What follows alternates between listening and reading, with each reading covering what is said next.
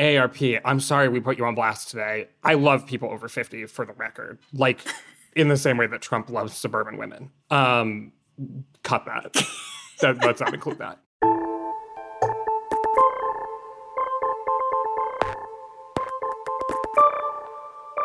Hello and welcome to the 538 Politics Podcast. I'm Galen Druk.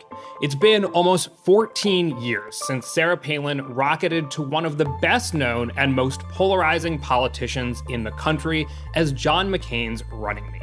Since 2008, Palin has teased a comeback multiple times. Maybe she'd run for president, maybe for Senate. But this year's special House election in Alaska, following Congressman Don Young's passing, is Palin's first foray back into electoral politics. At first blush, you might think a Trump endorsed, universally known Republican in a red state would be a shoo in. But it's more complicated than that, and we're going to explain why today. We're also going to look at what it's like to be a political outlier in an increasingly sorted and polarized country. Think Republicans living in cities or Democrats in rural areas. How do people who just don't fit into their area's political mold experience politics? And what do the parties have to offer them? And we've got a good or bad use of polling example. If you've ever heard someone claim this particular part of the electorate will determine who wins or loses this fall and wondered, how do they even know that? What does that mean? Well, then this segment is for you. Here with me to discuss is politics editor Sarah Frostenson. Hey, Sarah. Hey, y'all. Also here with us is politics reporter Alex Samuels. Hey, Alex. Hey, Galen. And elections analyst Geoffrey Skelley. Hey, Jeff. Hey, Galen. How is everyone doing? Is everyone ready for spring? Is spring officially here yet? I don't think it's officially here, but I am ready for it. I feel like DC and New York maybe have more springy times than Texas does. I'm enjoying my three weeks of spring while I have it. It seems like it's going to get warmer here in the New York area the rest of this week, which is going to be nice. Oh, yeah. I'm looking forward to it. Spring so far in New York has been brutal. Alex, what is the first day of the year that it's going to be over 90 degrees in Austin? I mean, we had one last week. It was 96 one day uh, last well, week. Never mind. Um, Damn. and I think there's a couple days this week where it's like 90, 92. So wow. Should be great. This is why I use my ceiling fan. Oh, yeah. Listeners, we made Alex turn off her ceiling fan because it was making noise and we just wanted to have a, a crystal clear audio experience. So, small sacrifices, big sacrifices, actually, that we make for all of you in the audience. Please appreciate. Uh, let's talk about polling. So, every election, there seems to be a debate over which voting block is the quote most important.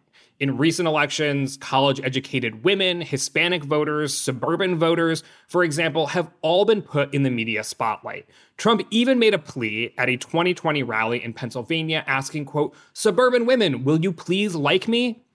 And lobbying or activist groups try to play into this framing, arguing that the group they represent is the key group in the next election. Which brings us to a new poll sponsored by AARP, which was published with a press release titled, quote, Women voters age 50 and over will decide the balance of power in the next election. The press release reads, quote, new research released today by AARP found that only 17% of women in this important voting bloc have made up their mind about who they will vote for in the 2022 election.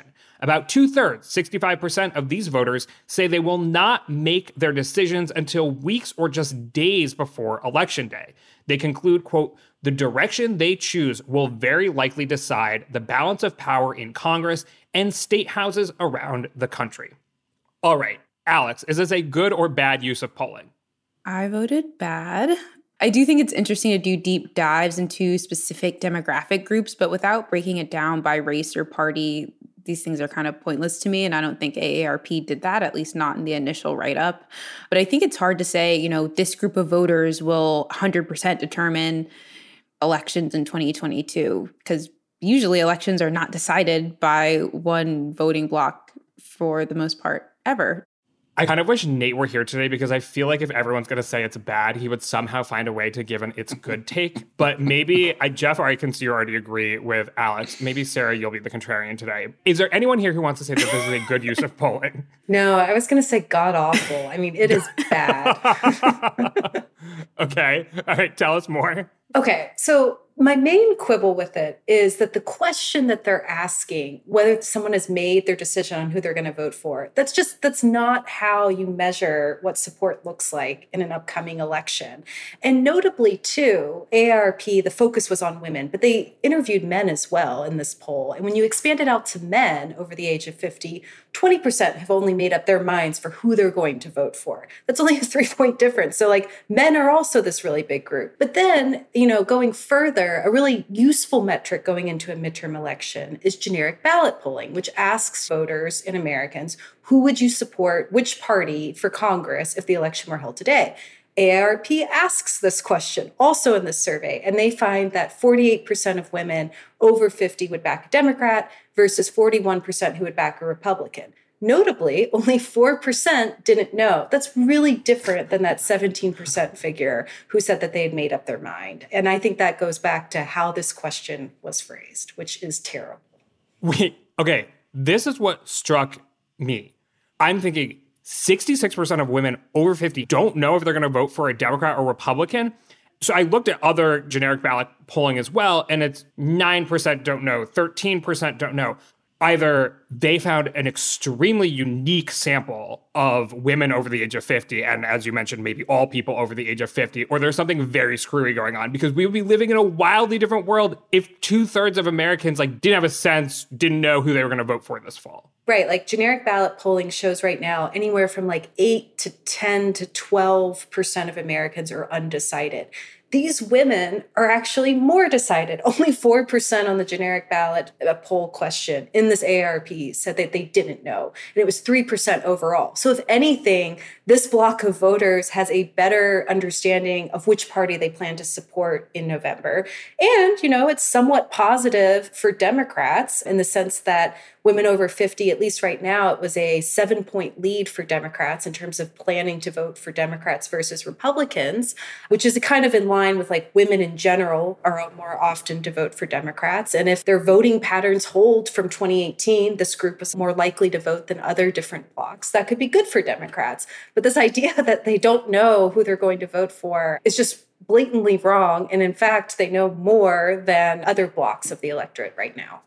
Something else that struck me about this poll is that the issues listed as top of mind for older women voters, so cost of living, inflation, the economy, etc., those are top of mind for most voters, I would assume.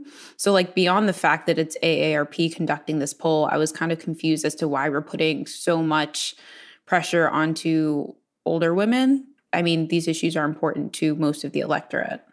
Yeah. And maybe that's something we can get into here, which is what is the incentive for putting your group that you represent out there as the deciding block in X or Y election? Like, why do groups always try to frame polls or election data this way?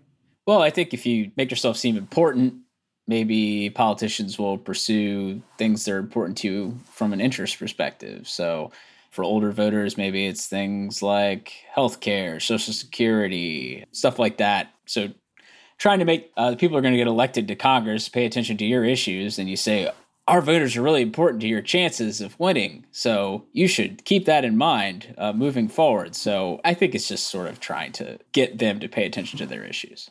But to then say that the issues are the economy and inflation doesn't sound to me like, oh, and also we have these like niche issues that you otherwise aren't paying attention to.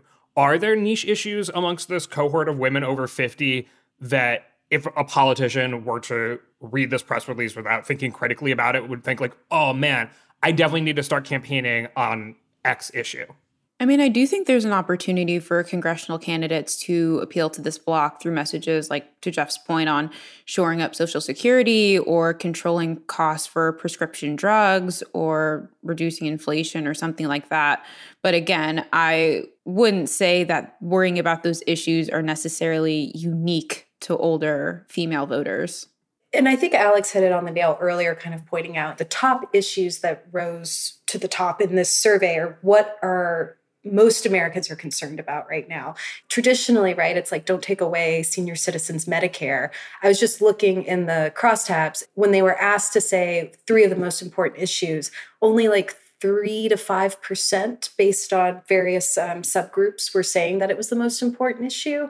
So th- there's not really anything that emerged from this poll that was super actionable either for this demographic that AARP, as a premier retirement kind of association group, would want to put in front of politicians. I love that descriptor for AARP, a premier retirement association. It sounds so chic. I know, right? can I wait, can I join? Yeah, right. AARP is on their. Sh- Let me tell you, when I was like 20 years old, I changed my age on Facebook to be 80 years old or something because I just didn't want to have my real data on Facebook. Call me paranoid.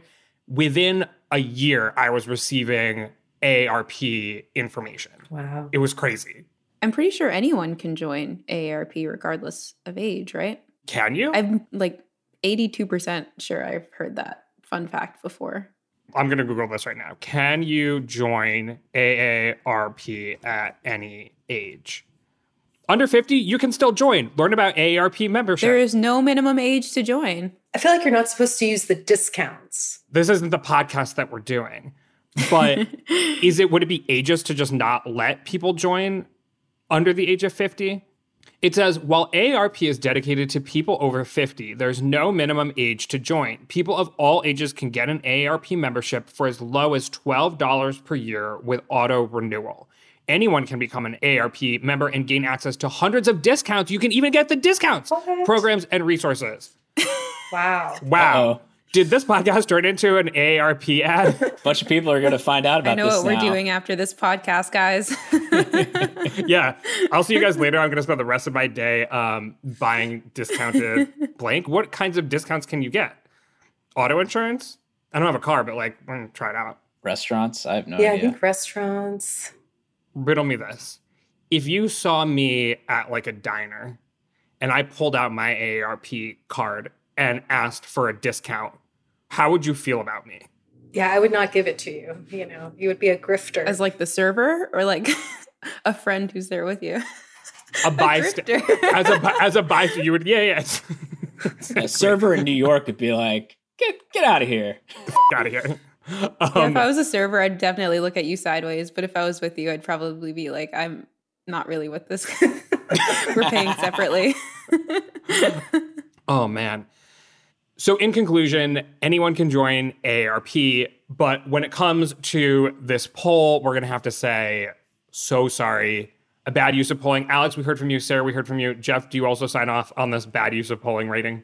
Yeah, I, I do, and mainly for the the point Sarah was was making, which is to use that question about people making up their minds as evidence of undecided voters is is silly because if only about a fifth are saying that they've decided anything, but we live in a really polarized country where most people lean one way or the other, that just doesn't seem remotely realistic. And then g- the generic ballot reflects exactly why that is the case because all about nine and 10 have made up their mind or whatever it is. So, Wait, Jeff, why would people say that then? Are they thinking, oh, well, I don't even know who's going to win the primary yet, so I don't know who I'm going to vote for? I mean, what's going on? right. I think it's probably a combination of they don't actually know what the candidate of the party they prefer is going to be yet in most cases. And I also think that there is a bias towards saying, well, I haven't made up my mind yet to seem like you are more flexible and open minded, when in reality, most voters lean one way and most of them vote the way they lean or the way they identify. So I think there is a bias, though, especially in a culture where now, if you just ask people their party identification straight up, more will say they're independent than Democratic or Republican. But yet we know that about nine and 10 lean toward one of the major parties or identifies with one of the major parties. So uh, I think there's a bias toward not trying to sound partisan, but at the end of the day, they've mostly had their minds made up at this point. Not to say that that group that doesn't have its minds made up in, in reality isn't important, or the fact that some people might even change their minds by the time the election arrives. That's very important um, when thinking about the midterm, but I think the way this is presented was not good. Is it fair to say if this group were truly more undecided than the rest of the electorate, would this claim be a better or even good use of polling? I don't think undecided is the way to think about it. Geoffrey actually had a piece on this earlier this year, and it was looking at Latino voters and their political affiliation, and just the fact that they are not typically like strong Democrats or strong Republicans. There, as Geoffrey was saying, you know, there's this larger trend of more Americans identifying as independent, but particularly upon Latino voters, like their strength of loyalty to both the Republican and Democratic Party just isn't that strong compared to other voters. So that makes them a little bit more swing and like a key part of the electorate you want to watch. But I think the second part of this that's really important is, you know, how likely is this group to turn out to vote? And again, like this AARP poll didn't show evidence that these women over 50 were really that swingy, but they do turn out to vote. And, you know, one thing we have covered at five, I was trying to think through like what's the one silver lining for this poll. And it is this idea that women voters, you know, they vote at higher rates than men different crosstabs of women are more loyal to the Republican Party, more loyal to the Democratic Party. It switches back and forth. So, like, this idea that women are important voters, there's some validity to that. This poll just doesn't help capture, like, what it is that women over 50 is really driving their vote. And I think to Sarah's point, in a midterm election, where we know young people do not turn out at the same rate as they do in a general election, and they're lower to begin with, even in a presidential, I should say. But women who are 50 or older are going to make up a larger share of the electorate in a midterm than they do in a presidential election because older people are more likely to vote and they're more likely to show up at a midterm. So that's maybe another silver lining in all this. And as Sarah, you already said, you could basically broaden it out and say anyone over 50. You hardly have to be that steeped in electoral analysis and data to know that older people oftentimes determine the outcomes of elections by voting at much higher rates than the rest of the electorate. So I am sure AARP has a good case to make to politicians that they should care about their membership's political priorities, but maybe not perhaps in quite this way. Let's move on and talk about the special election in Alaska. Today's podcast is brought to you by Shopify. Ready to make the smartest choice for your business? Say hello to Shopify, the global commerce platform that makes selling a breeze. Whether you're starting your online shop, opening your first physical store, or hitting a million orders, Shopify is your growth partner. Sell everywhere with Shopify's all in one e commerce platform and in person POS system. Turn browsers into buyers with Shopify's best converting checkout, 36% better than other platforms effortlessly sell more with Shopify Magic, your AI powered all star. Did you know Shopify powers 10% of all e commerce in the US and supports global brands like Allbirds, Rothy's, and Brooklinen? Join millions of successful entrepreneurs across 175 countries backed by Shopify's extensive support and help resources. Because businesses that grow, grow with Shopify. Start your success story today. Sign up for a $1 per month trial period at shopify.com slash 538. That's the numbers, not the letters. Shopify.com slash 538. Last month, Alaska Congressman Don Young passed away at age 88. After almost 50 years in the House, he was the longest serving member of Congress and actually represented Alaska for three fourths of the state's existence. His passing has prompted a special election to fill his seat, which has brought another iconic Alaska politician back into the spotlight. That is, of course, Sarah Palin. She's the former governor of the state and 2008 Republican vice presidential nominee. So let's talk about whether she's primed for a political comeback. Jeff, you have written about exactly this topic. So let's begin with this. What do Americans think of Sarah Palin overall today? Well, among Americans as a whole, she's not viewed terribly favorably. For instance, there was a Economist YouGov survey from uh, kind of the end of January, beginning of February, that actually asked about what are people's opinions of Sarah Palin. And in that poll, 32% said they had a favorable opinion of her, and 47% said they had an unfavorable opinion of her. So, you know, in that sense, it's like, well, clearly more people have an unfavorable opinion of Palin than not but among Republicans, which is important for just sort of thinking about her within the party and thinking about a state like Alaska, which is a Republican leaning state, she's a bit more popular. Among Republicans, 62% nationally had a favorable opinion of her, while only 23% had an unfavorable opinion. Okay, so taking that national picture, and as you said, a Republican state like Alaska, you might think, hey, we may be looking at Congresswoman Sarah Palin quite soon. How do Alaskans, though, think about her? I don't think it's too dissimilar. We don't have a ton of data on this, but there was a top line finding um, from Alaska Survey Research from last October when they were testing out if Palin were to run in the U.S. Senate race against fellow Republican Lisa Murkowski. And in that poll, 31% of registered voters in Alaska said they had a favorable opinion of her, which is kind of similar to what we just saw with like the national numbers of 35% among adults nationally. So, you know, at the end of the day, I think it's a situation where conservative Republicans like Sarah Palin and Alaska is a Republican leaning state. But among the broader electorate, she she might have issues because she's not terribly popular. And Alaska is just such a weird state politically. And the fact that they're trying out a new electoral system this year, which let's see if I can get it right because I've gotten confused a couple times with it. But here in the primary, all candidates are going to run together. And then those top four advance to the general, and then it'll be ranked choice voting. Part of the reform here was this idea that candidates now have to appeal to a broader swath. So, as Geoffrey's getting at with some of these polls, you know, if she's only in the low 30s among Alaskan registered voters, and Alaska's a state where, yes, it's Republican leaning, but it also has an indie streak, she might not be able to build the coalition she needs to win statewide. And doesn't the top four, where they have four and then they rank them by choice, doesn't it make it possible that Alaska backs a more like moderate Republican versus someone like Palin? I guess my thinking is that if Palin is the lone Republican against a Democrat after like two rounds of voting reallocations, then yeah, she'll probably win because of how red Alaska is. But if she's up against a more moderate Republican in the final round, then hypothetically, if I'm understanding this correctly, couldn't, you know, like Democrats, moderate Republicans, and independents kind of team up against her? Yeah, I think you're exactly right, which of course brings us to the important question of what does the candidate landscape look like apart from Sarah Palin? Am I correct that there's over 50 people running for this special election seat, Jeff?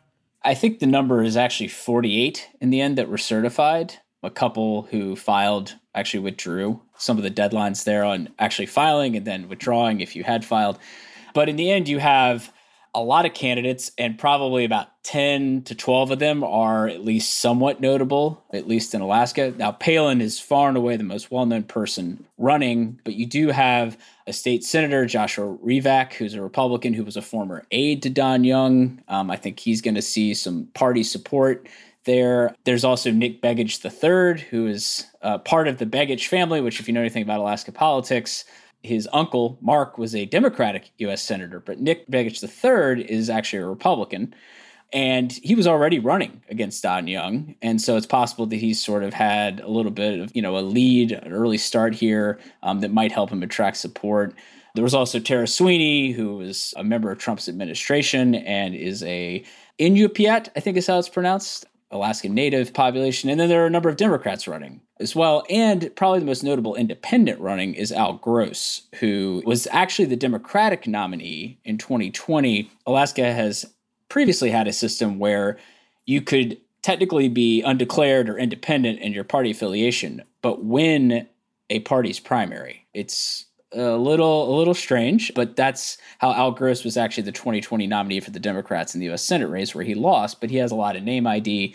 It's probably a decent bet to advance because, again, as we were saying, and I just want to make it clear, in the primary, each voter has one vote, and after all those votes are cast, the top four candidates will advance to the general, where there will be ranked choice voting. And so, looking at this landscape, does it seem likely that Sarah Palin wins the special election? I think it's likely that she advances to the general election. I think, in fact, the new format probably even helps make it even more likely because all she has to do is finish in the top four candidates in the primary, and then she gets to the general election, and everybody's got one vote, and she's the most well known candidate, and she's a Republican in a Republican leaning state. I think when you get to the general election, a lot depends on who else is there. If there is, say, a Republican alternative who is able to build up a lot of support and maybe be a little bit like Murkowski and that has some cross party support potentially. Could bring in some independents and Democrats. Like maybe that person can beat her. But then, you know, it's just a little more unpredictable because in ranked choice voting, it's like whomever's in fourth place gets dropped, their votes get reallocated, and then you do it again with three candidates left, and the third place gets dropped. And so a lot depends on the order of that and who exactly is in the general election. But I think she's a very good bet to advance to the general election. Yeah, I completely agree with what Jeff said. I am pretty positive she'll be among the top four candidates. This kind of reminds me of the polla that we did actually on celebrity political candidates. You know, she came into the race, starts off with super high name ID, tons of media attention, and probably will have an easy time fundraising as well. And since the primary and general elections are in June and August, respectively, that leaves little time for other candidates to sort of build name recognition. And that does give Palin a leg up, at least in the beginning. Yeah, it's actually such a fast turnaround that the primary is going to be held by mail. So it could be an all mail voting. Which is so crazy. We should say this is a weird time to be holding a special election. Are all of the people running in the special election also then running in the non special general election this fall? No. There are some people running in the special who have said that they do not plan to file for the regular general election. And the filing deadline for the regular general election is not until the beginning of June. It's a very weird situation where most of the candidates of note, though, are running in both, and they are essentially running in two elections at the same time. And then it gets particularly strange because you have the June primary for the special election, and the special election takes place on August 16th among those four candidates who advance from the primary. That is the same day as the regular primary for the regular November election for the same seat. So I don't think it's going to happen, but there is a chance that the winner of the special election might not even advance out of the regular primary for the regular general election in November. So this happens like once a cycle out there uh, with a weird special happening around the same time as like the primary for the regular general election. And it's always just kind of a weird situation. So some interesting electoral systems at play, both with a special election and, of course, another high profile test for ranked choice voting, which folks may remember from the New York City mayoral election last year. You know, it sounds like Palin's future is pretty unsure at this point, and that she does face some disadvantages when it comes to that ranked choice voting, you know, second round general election. Which makes me curious, you know, why is Palin's favorability rating amongst Alaskans only in the low 30s. I think folks probably remember back in 2008, one of the reasons that John McCain picked her as a running mate was that she was the single most popular governor in the United States at the time. Obviously, a lot has happened in the 14 years since then, and even during that presidential campaign. But why isn't Palin more popular in Alaska?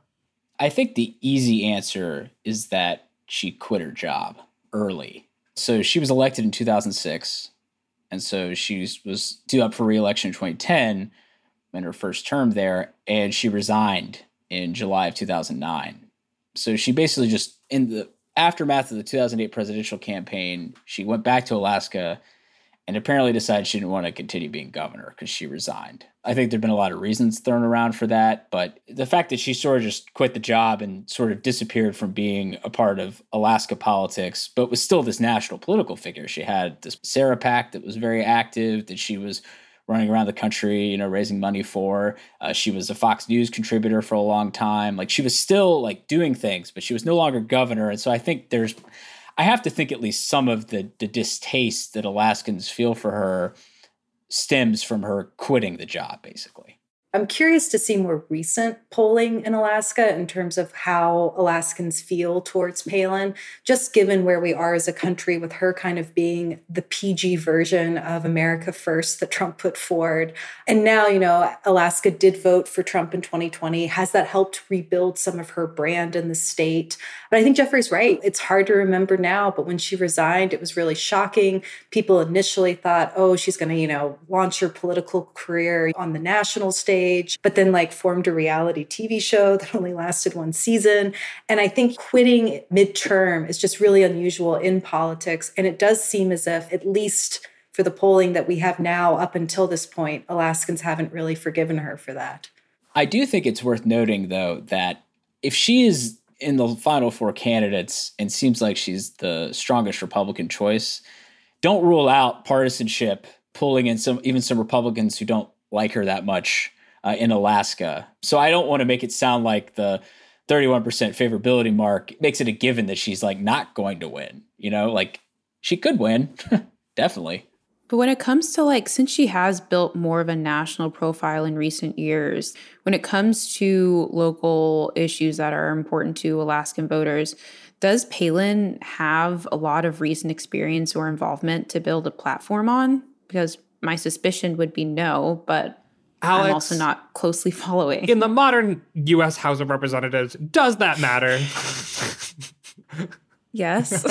Can I yes? Is that the wrong answer, Galen? I don't know. I mean, it it seems like increasingly when you're running for US House, you're talking a lot about national talking points, much more than when you're running for mayor or governor or local politics. Like it, it seems like even American voters have separated out the two in their minds in that there is more crossover and there is more accountability for state level politicians. And then when it comes to senators and, and especially House members, it's kind of like an ideological battle. Anyone feel free to disagree with me. I was gonna say that's true. And I mean, Don Young, who, you know, this is who they're now replacing, he was like a very straight pork and barrel kind of legislator, right? And that in and of itself is kind of a dying breed, though. Wait, let's define that. Let's define what's a pork and barrel legislator? Pork and barrel, he's like, you know, I need funding for a bridge to this very small island. You know, is it a really good use of taxpayer dollars? Very questionable, but he gets it.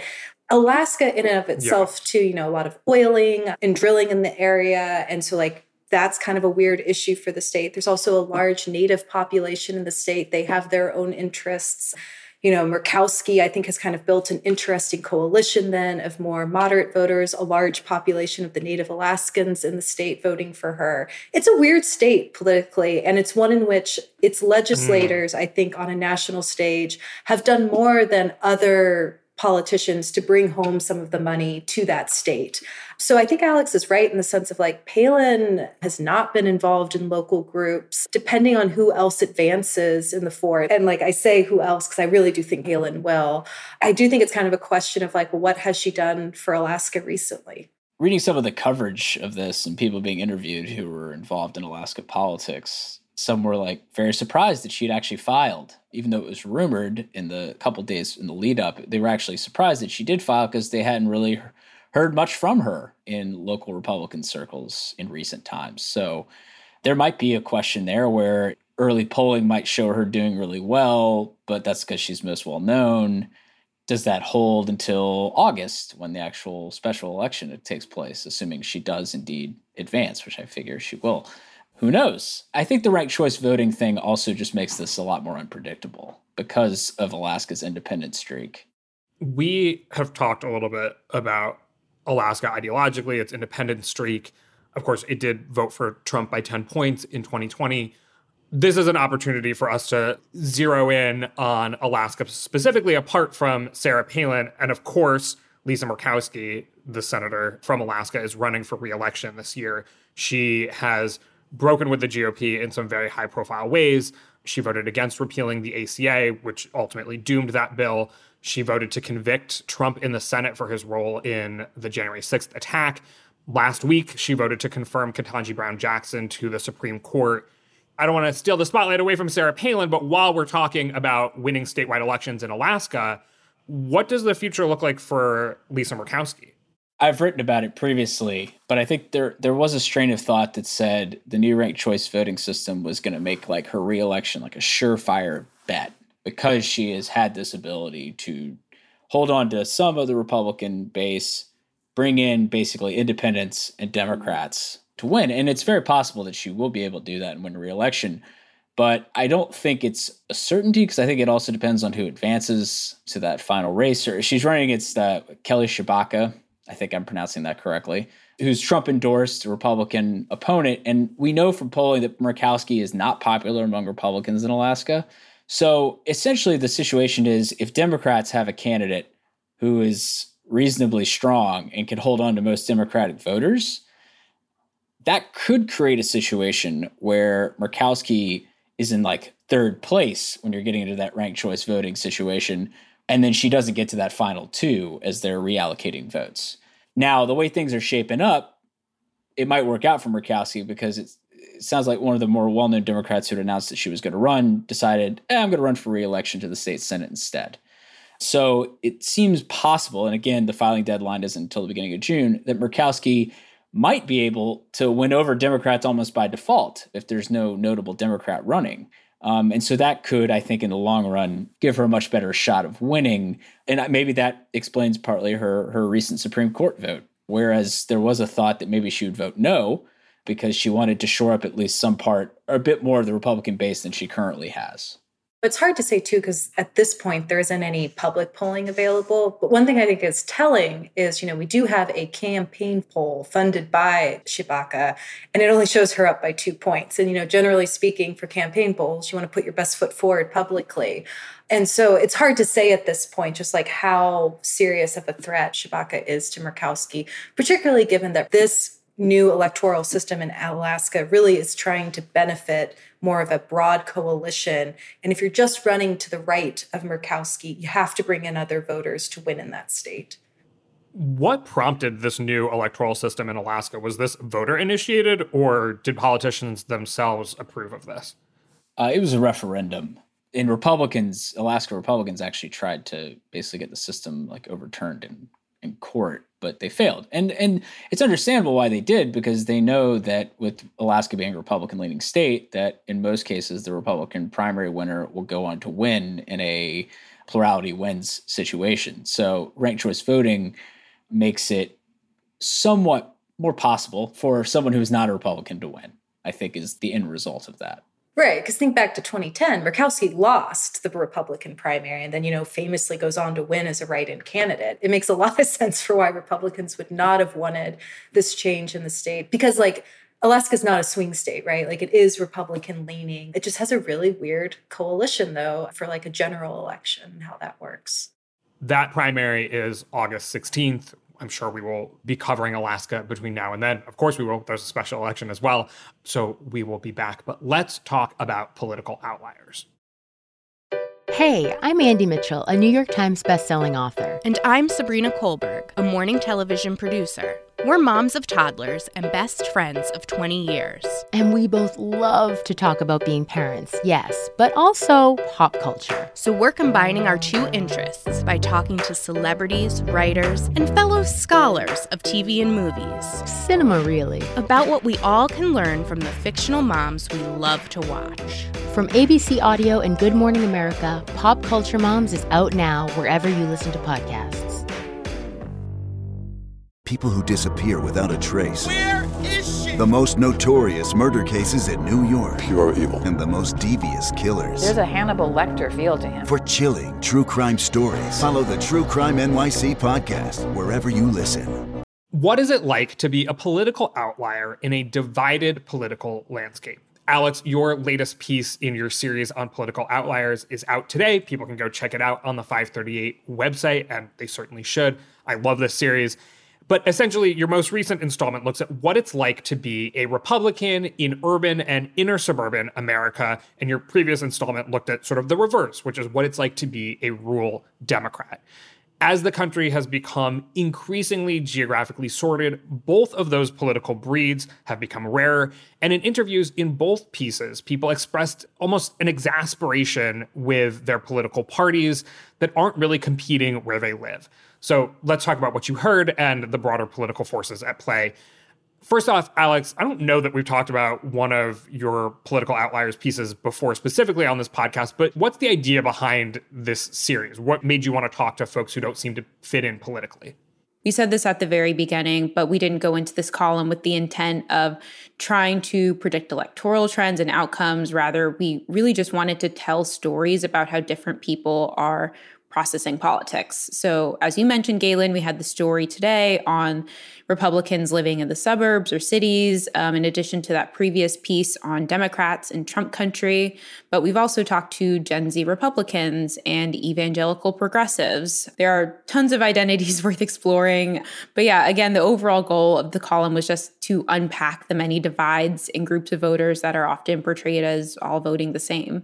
So, what did you hear from urban and dense suburban, as we refer to it based on our, I guess, our 538 urbanization index Republicans. So Republicans who live in cities and, and close suburbs probably the three takeaways is one, they're seeing a decent amount of Democrats in their areas running unopposed, particularly at the hyper local level, city council races, et cetera. The second point that stuck out is that many were excited for the midterms because conventional wisdom, as we all know, suggests that their party will overperform at the national level. And the third thing that really struck me is that Many saw the 2020 protest for racial justice as something that pushed them even further right. And the reason for that is many reported hearing takes on police reform that they didn't agree with. And in some cases, their respective cities even took steps to roll back policing that rubbed them the wrong way. And how did what you heard in reporting out this column compare with what you heard from rural Democrats?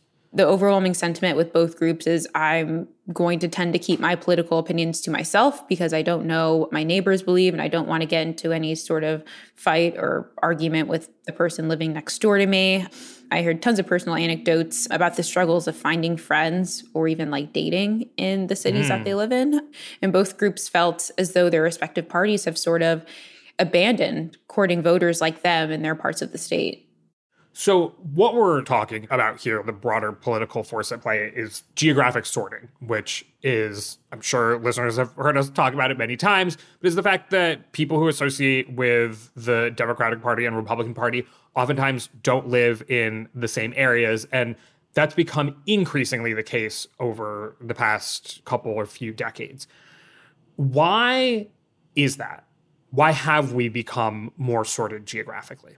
Yeah, I mean, I think part of it comes down to the preferences of people who tend to be more liberal versus more conservative. I mean, you can see in like polling from places like Pew Research that people who are Democrats or liberal leaning tend to like urban spaces. They like riding a bike to work or, you know, various things like that, where it's like someone who's more conservative leaning might tend to prefer living in a house with a big yard or not living near anyone at all. And it seems strange. And I don't, I think part of it is that this kind of thing did not neatly map onto partisan identity in the past, but it has become more and more so that it does map onto it.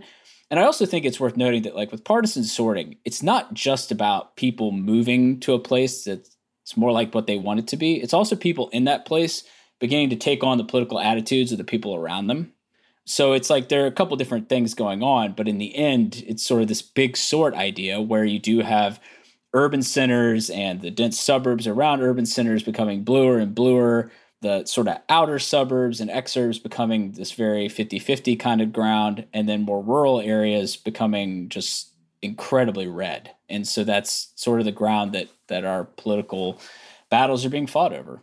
You know, I think inherently in this sorting framing, there's kind of a choice implied in it. And I think in part that's right. People do move to different cities, but it's also a question of who's left behind. And I think you see that in particular in rural parts of the country. There's just not the same influx of people coming into those areas. Whereas now, you know, in bigger cities and suburbs around the cities, like people are moving to those areas. And as Geoffrey's saying, you take on the cultural attitudes of that area. And so it's an older poll now from Pew, but I think it's a really telling one in the sense that Democrats and Republicans used to have overlapping views. There were still differences, but X percent believed in conservative views and they were still Democrat, and X percent liberal, vice versa for Republicans. But now the overall share of Americans um, who have like an equal number of liberal and conservative views, that's declined from roughly 50% in 1994 to 32% in 2017. And, you know, here it is five years later. I'm sure that's even further declined. And so increasingly, you just have these two Americas in terms of how they think about issues politically. Those around them share similar views, and it's just this reinforcing bubble. We're talking about almost two things here. So, one is sorting, which is people not living next to people who who have different of course everyone has idiosyncratic and different views but sort of broadly speaking people live next to people who vote similarly to them oftentimes the other piece of the equation here is a realignment because, of course, Democrats used to win in lots of rural states and lots of rural areas within those states. And Republicans used to be the party of like the dense inner suburbs. You think of, I mean, George H.W. Bush's Republican Party was exactly that. you know, he lives in dense suburban Houston, or actually, you know, in the city of Houston. He lived, of course, he's passed away. What role did that sort of realignment play in all of this, and why did that happen? In the 19 like 50s and 60s the suburbs were really seen as like a safe haven for more conservative white middle class voters who wanted to get away from the more diverse urban areas commonly known as the white flight. But in the last two decades or so the suburbs have just become more welcoming for people of color and immigrants both of whom tend to have more liberal political views. And as a result the suburbs are more competitive now than they were 50 or 60 or so years ago. So, of course, like Democratic gains might not hold in 2022 without Trump on the ballot, considering that a lot of what we saw in 2016, 2018, and 2020 appears to be driven by disdain for the former president. And polls so far suggest that Biden is really struggling to maintain his hold on suburban voters. But I think the big piece and why the suburbs have become more competitive really just comes down to the demographic changes of those areas it's a hard story to diagnose, I think, the specifics of it, right? It's just like our politics have gotten more nationalized. You used to have Senate races with senators kind of running on local issues. We were talking about that a little bit with like Murkowski and how weird Alaska is. And I think actually Vermont is a great example of a very rural state that still votes very blue. And someone like Sanders, you know, very progressive, um, maybe like the most high profile, at least running for like president, who's been a progressive candidate in recent years, you know, is the senator there. Until recently, though, he had an A plus from the NRA on his stance on gun control in the state and gun rights. And that was because he was afforded a certain level of being an idiosyncratic politician. And that's just increasingly disappearing at the state level, particularly within the Senate, because voters increasingly view their Senate vote as who will control the Senate. Whereas, like, you still see some variation among governors and things aren't as ideological. You can have a Republican like Hogan in Maryland, but would be harder to have a Democrat in the Senate in Louisiana, even though the governor is a Democrat. But like what I struggle with in this conversation is why we have just so much eroded the natural moderates anchors that existed in both parties. And increasingly, you just see, you know, Republicans, hardcore conservative, though I think what it means to be conservative is changing. Maybe that exposes some interesting factions.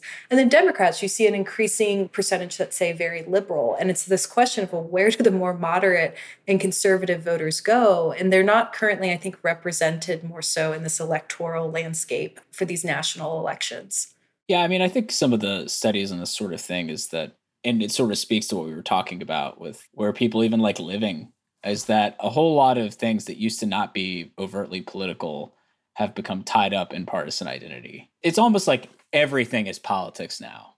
And that used to not really be the case necessarily. And because of that, that also ties to like the idea of like negative partisanship and just really disliking the other side and everything that they stand for. So you have sort of everything is politics, and we really don't like the other side. And that just makes you even more sort of strident in your views overall. And that pressure just sort of pushes you away, uh, maybe from the middle, and pushes you away from the other party, most certainly. Particularly coming out of the 2016 election, there's more research that shows that voters in parties are now changing their views on issues to match politicians in that party with issues of gender and sexism and then racism being like really three gender sexism two kind of together. But issues that voters you know maybe prior to 2016, prior to even elections before that, held more nuanced views. Now they're kind of updating their, you know, to use 538 lingo, priors to match that party. And I think, as Geoffrey's saying, you're just seeing that on every issue now. And it just gives candidates like, you know, Manchin less wiggle room, I think, um, to be more idiosyncratic. He obviously still is, but you can't imagine another Democrat winning for Senate in West Virginia yeah, when he retires, we all know that that seat is extremely likely to flip to the Republicans. Yeah. Alex, this makes you wonder when you were talking to lots of different folks for these columns that you did, how do people who are political outliers don't fit into the political geography of their area? What kind of connection do they have to their places beyond politics? I mean, are they thinking of moving? What's their feeling about being a geographic outlier? I found that Democrats living in Trump country were less likely to move. And my understanding there is a lot of them were a bit older. They had kids who were in schools, they had houses, the cost of living was lower. Totally understand that. They wanted more of a quiet community to just kind of settle down or retire in. Republicans, on the other hand, I think pay me three of the five that I talked to were in their mid to late 20s. They talked about things like the increased cost of living, traffic, et cetera. So, those, if anything, were things that would make them want to leave their respective cities. It wasn't so much like the changing politics that made them want to go. Yeah. I also, as I mentioned in reading these pieces, voters talked about almost a sense of exasperation with their own parties for not campaigning in the areas where they lived. And rural Democrats may feel like there's a case to be made for their party on healthcare and poverty, Urban Republicans may feel there's a case to be made by their party on high taxes and an increase in violent crime. Why don't the parties have more infrastructure in places where they aren't currently competitive? Is there a sense that this is the way things are and both parties are okay with it? Or is there a sense within the parties that they'd like to revert to the mean a little bit, you know, make inroads in areas where they might not be competitive now, but maybe competitive next election or 10 years from now? I feel like we're going to see more Republicans trying to court suburban voters, particularly now without Trump on the ballot, than we maybe would have in the past from 2016 to 2020. I don't know how much Democrats are really doing to court rural voters, especially since rural voters have become increasingly red and increasingly just, you know, in favor of the Republican Party under Trump. But I think the takeaway is just given Republicans' continued dominance in rural America, I think Democrats have largely abandoned trying to win voters who reside there and are opting instead to focus their resources on bluer cities and suburbs. And I think given some of that geographic polarization that we talked about earlier, maybe that makes sense. But I do think the Democrats will eventually need to expand their base if they want to continue to be competitive nationally. Or if they want to, you know, win a majority of the Senate. Yeah, but you know, I mean, Trump lost the 2020 election, but at the same time, he grew his vote share among rural voters. He won, this is using Pew's validated survey results, 59% in 2016. That rose to 65% in 2020. Like it's really hard for Democrats to make gains in rural parts of the country. I think as Alex is getting at, there are some urban, suburban counties that are kind of out of Republicans' reach. But there are a lot of suburban, exurban counties that really are still on the table, more susceptible to the overall like political environment. And, you know, I think particularly for the Senate, because it kind of has that rural bias, that's really hard for Democrats to overcome and to still have a majority in the Senate. But you just haven't seen really any kind of concerted effort or strategy there to win back rural voters. And I think this may get to the difficulty of that also comes down to the fact that everything is political now.